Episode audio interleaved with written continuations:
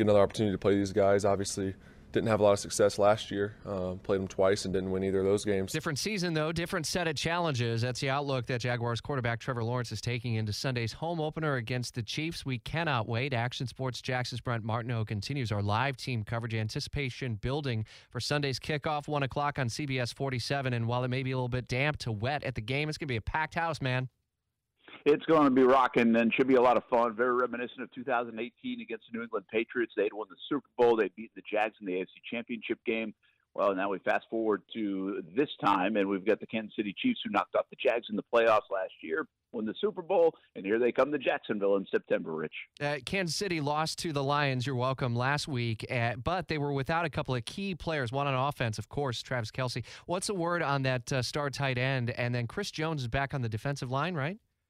Yeah, Chris Jones signed a one year contract. He's a force on the defensive front, but everybody's more concerned about Travis Kelce, to be honest, because he's what makes that offense go. And they looked a little sluggish against your Detroit Lions. So uh, it limited in practice this week. I believe the feeling around the National Football League is Travis Kelce will play on Sunday against the Jacksonville Jaguars. I know the Jags are expecting him to play. Uh, it was key in the Jags' win uh, last week against Indy. They had three takeaways and held the Colts under 280 total yards last week. How key will the defense be on Sunday? And then we'll turn it around to the offensive side. It was a sluggish start for the Jags and Trevor Lawrence last week.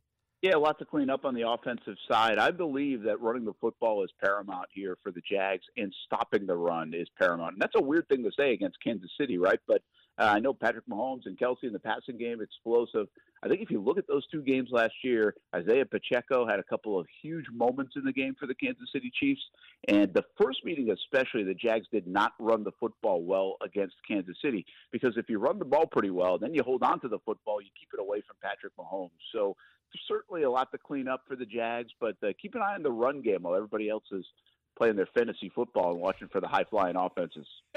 well, you also got to watch Patrick Mahomes and his ability to run. The last time the Jags played him, he was hobbled by injury in the playoffs. He's back to looking like he can scramble with the best of them, if not the best of them all. Yeah, I think that's a great point. Been a lot of the conversation this week is bringing down or containing Mahomes. He doesn't look like he's explosive from a running standpoint, but while everybody's running downfield and your back's turned, he's picking up 12 easy yards and moving the sticks. And he's also a big quarterback, so he's tough to bring down. Jags had four sacks last week. Can they get to Mahomes and at least move him around, make him uncomfortable a little bit?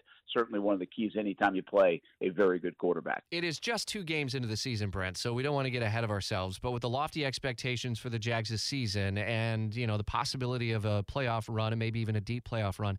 This matters long term in the standings because if they can go two nothing and uh, two and zero, oh, and Kansas City can be down 0-2, that's a home field opportunity in the AFC. I believe this is one of those rare games that the Jags have nothing to or very little to lose and a lot to gain with a win. And the reason I say that is because I don't think people around National Football Leagues believe the Jags are there yet in the Kansas City category, but everything you just said is true. If they do win, they go to 2 and 0 with Houston coming into town next week here in Jacksonville. They take a two and a half essential lead against the Kansas City Chiefs. The Bills weren't looking good. Aaron Rodgers is out for the Jets. This really, uh, in the early part of the season, puts the Jags in prime position to do some big, big things late in the year. As I'm tooling around this afternoon, I'll be locked into ESPN 690 for Brent and Friends with continuing coverage. Set up the weekend for us on the lineup on Fox 30 and CBS 47. Well, we'll get you covered. We'll get you covered high school football wise tonight with uh, the Friday Night Blitz. College football tonight, uh, 7 o'clock debuts for 2023 on Saturday, along with Action Sports Jax prime time. Then it's all Jags all the time on Sunday with countdown to kickoff. 1 o'clock game on CBS 47. Post game show, then Action Sports Jax prime time later on Sunday night. And I, I don't want to let you go without uh, mentioning the Dream 18 Golf Charity Tournament on Monday. Are there still spots or ways to be able to donate to this? What a great event every year, and kudos to you for putting it on. I appreciate it. We're going to raise some money once again for uh, North Florida Junior Golf Foundation and St. Michael Soldiers. Have raised over two hundred thousand dollars on this very grassrootsy effort uh, over the years. Action Sports Jax Dream18.com is the place to go. Pretty much sold out to play in the event at Southampton on Monday. But uh, silent auction, and uh, certainly would welcome any donations to our cause. Uh, Action Sports Jax, Dream18.com. As wet as it may be for Sunday, the Chief says Monday is looking pretty good, by the way. So that's good. I like that. That's uh, we love Mike Buresh when he says that. Indeed. Enjoy the game. Get after it this afternoon on ESPN 690. Brent Martineau with Action Sports Jackson, ESPN 690. It's 756.